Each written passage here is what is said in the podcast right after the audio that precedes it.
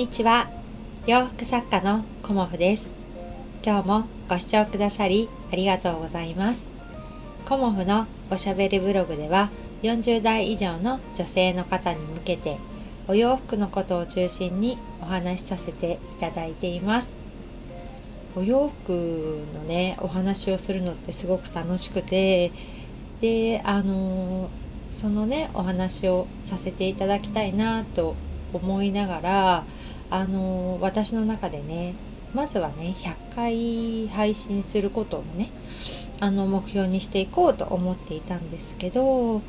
おかげさまでというか 今日でねあのスタンド FM の方が100回目の配信となりました。いつも聞いてくださりありがとうございます。コメントをねいただいたりするのもねとっても嬉しくてそのおかげでね私は続けられてきているなっていうふうに思います、うん、今ねあのいつも言ってしまうんですけどこうやっておしゃべりすること、うん、音声配信をねあのすることがねやっぱりとても私はね楽しいしあのお仕事の合間にねちょっとした休憩のような感じで話させていただいてるのがねすごく気分転換になってとてもねあの楽しいなっていう風に感じています。えーと、YouTube とねスタンド FM とあの同時にあの配信させていただいてるので重複はしていますけどこれからもねあの楽しく続けていこうと思いますのでどうぞよろしくお願いします。で今日はねあのお洋服とかねあのインナーとかまあいろいろ皆さん買われると思うんですけどお店選びのねポイントについてお話ししようかなと思います。うん、あの何をね買っていいかわからないとかっていう方にねあの具体的にまあ私のおすすめなんですけどね まあ考え方はいろいろあるんですけど私のねおすすめをお話ししたいと思います。えっとねお洋服をあの買う時のお店選びでまずねあの衣料品ってねお洋服以外に例えばインナーとか下着とか靴下とかってねあるかと思うんですけどまずねそれについてあの一つずつねお話ししようと思います。であのインナーに関してはあの私の場合は基本的に、えーと、と買うお店を決めてます。うん、まああの皆さんね季節ごとにこうインナーを変えられると思うんですけど私の場合はね基本的にあの 一年中タンクトップを着ています。うん、であの夏はねあの自分で作ってリネンのタンクトップを着ているんですけど冬はねあの結構何枚も重ね着をすることが多いのでリネンの下にね綿100%のあのニットっていうんですかね、うん、あのタンクトップを伸びる生地ですよね。綿ニットのあのタンクトップを着ています、うん。まあ、ここ最近ではねあの無印良品の綿100のタンクトップを着ているんですけどやっぱりね着心地がいいものというよりもあのサイズ感とあと綿100%に私はねこだわって買ってます。でインナーってねあのいつも身につけるものなのでデザインというよりも自分が着やすいものをあのまあ、悪くなったら買うみたいなね 感じでいつもね同じものを私は選んでます。で同じものを買っていると迷わないですよね。あの自分が気に入ったものっていうのをまず見つけてそれをあの同じあのものをあのダメになったら買うダメになったら買うっていう風にしていくとあのインナー選びでまず迷わないのもあるし失敗しないなっていうのがあるかと思います。なのでねあのインナーって一番肌に触れるところですね下着もそうなんですけど下着もね同じく私はコットン100というか綿100のものをあの着ていますが、うん、あんまりねあの下着も締め付けが強くないものっていうかあのまあブラとかもそうですけどあのサイズが合ってないとね締め付けちゃったりもするのでそういうところはねすごく気をつけてはいるんですけどだいたいいつも買うところとあともう素材にこだわってるというか綿100%って決めてるのでそうやってあのね決め方は人それぞれだと思うんですけどあの基準を決めておくとあの迷わないしまああの、まあ、毎回同じものを買っていくとね失敗がないなっていうのでインナーとか下着とかはあのそういうふうに決めておくのもいいんじゃないかなと思います。うんまあ、決めておけばね今みたいなこういう状態でなかなか出られないっていう時もそこのお店のネットショップでも買えたりもしますしまあちょこっと行くっていう方もねいらっしゃって行ければ別に全然ね行って買われるのがいいんですけど誰かに買ってきてもらうっていうこともできるので同じものであればね。そんな感じであの私はインナーとか下着とかっていうのはあの基本的に同じものをあの長く使っているという感じです。うん、で靴下もねあの皆さんよく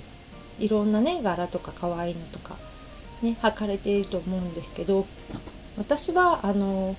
コーデで使う時のあのカラフルなね靴下は、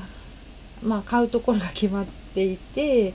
あのコーデで合わせやすいお色を何色か持ってますね。うん、でお家で履くあの靴下は別にしていてお家で履く靴下は基本黒で機能性を重視しています。うん、であのお出かけする時とお家にいる時ってやっぱり用途が違うのかなっていうふうに思っているので、まあ、お家にいる時はね例えば私の場合だとあのかかとが ツルツルになる靴下を家の中で履いてます。うんあのかかとってね意外となんか汚いっていうと変ですけどカサカサしちゃうとちょっと恥ずかしいので 基本的にかかとはね綺麗に保つにはかかとはね乾燥させない方がいいっていうふうに言われていてまああの削ったりもね本当はしない方がいいっていうあの感じで言われているのでもうねかかとをきれいにしたいためにはとにかく保湿、うん、っていう風な感じでねあの私は聞いているのでこうねかかとがツルツルになる靴下っていうのを まあ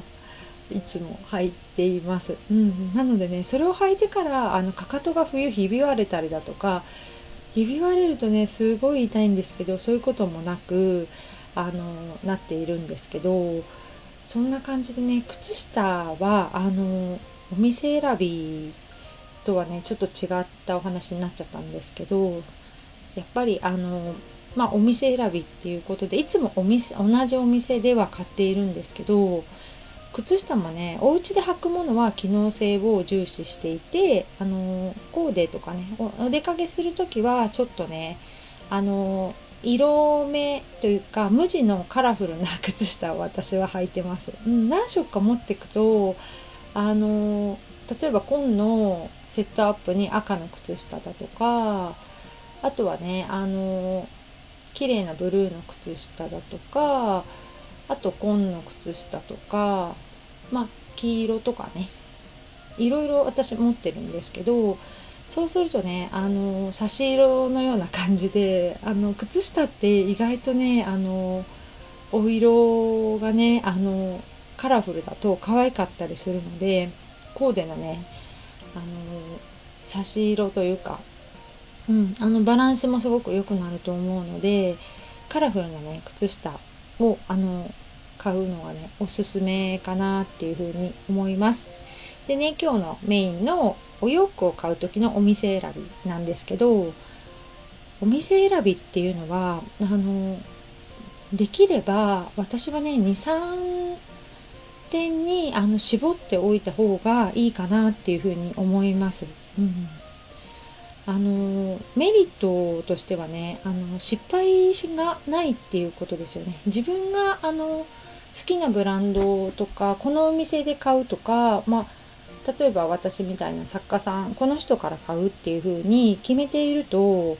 あのサイズとか素材がね失敗しないっていう安心感がすごくあると思うんですよね。うん、なていうかいろんな店でバラバラバラバラって買っていくのも別に悪くはないんですけど買っていくと自分のあのお家に持ってきた時に、まあ、お店で見てる時はすごく気に入っててねすごくいいなと思ってお家にいざ持って帰ってきた時に今持っているお洋服と合うかどうかっていうことは何ていうか調べられないですよね。いちいちそのお洋服を持って行って買うってことができないのでね。だからあの大体あの買うお店23点まあ私のおすすめは23ブランドなんですけどそういうふうなところを決めておくとあのいつもねそこの洋服を着ているっていうことはあのテイストが合ってきてるっていうことなのでまあそこでねあの挑戦してみようっていうお色とかデザインを買ってきたとしてもあの失敗しないかなっていうふうに思ってます。まあ、失敗しないっていうのはあの買ってきて他の洋服に合わせてみた時にコーデがあのちぐはぐにならないというかねバラバラにならないのでテイストが揃ってくるのですごくねあの新しいお洋服もクローゼットの中のお洋服とこう調和しやすいっていう感じで、えーと、テイストが合ってくると着回しがたくさんできるので着回しが効くっていうことにもなるのでそんな感じでねあのこうたくさんのまあ、ブランドを試すっていう時期もあの自分がね好きなブランドを探すっていう時はすごく大事だと思うんですけどある程度好きが固まってきたらこう自分のテイストとかねあのサイズ感とか自分のあの体型に合うブランドを絞っていくっていうのもすごくねおすすめかなと思います。で何店舗もあるとまあ正直ね。まあ、あの選ぶのって疲れちゃうと思うんですよね。あの迷ったりするっていうのもちょっとあの疲れちゃうかなとかね。あの面倒だなって思ったりするので23個のねブランドだったらあのまあ把握自分も把握できるしテイストがねそこまでぶれないのでそんな感じであのお店選びまあブランド選びですよね。っていうのはあのおすすめしたいなと思います。うん、まあ秋になってきてこの時期って新しいお洋服欲しいなってすごく思う時期でもあると思うんですよね。うん、私もね1年の中で春とあと梅雨明けの時期とこの時期すごくね新しいお洋服新しい季節のお洋服ですよね欲しいなっていうふうにあの思っているのでまあ、こんなお話をさせていただいたんですけど、まあ、そろそろね店頭でも秋物が出てきたりもしてきてると思うのでそんな感じでねあの新しいものをあのたくさん買う必要はないと思うんですけど何かね一つでも取り入れると気持ちがねなんかすごくねこうウキウキするんですよね。うんなのであのシーズンにね1着ぐらいはねあのお洋服をね買われるのもいいのかなっていうふうに思います、うん、新しいお洋服ってやっぱりね見慣れていつも着てるお洋服もまあ好きでね着られてると思うんですけど新しいお洋服は気持ちがねすごい上がるというかうんなんかね楽しくなるんですよね。うん、でまあ家族とかにもね「それ買ったの?」とかいうふうに言われると「うん」とか言ってこうニコニコしている自分がいるとかねそんな感じであのこう暮らしに変化をつけるのもねすごくいいんじゃないかなと思って、えーと、今日はねお店選びのポイントをお話しさせていただきました。うん、今日もご視聴くださりありがとうございました。洋服作家コモフ小森屋隆子でした。ありがとうございました。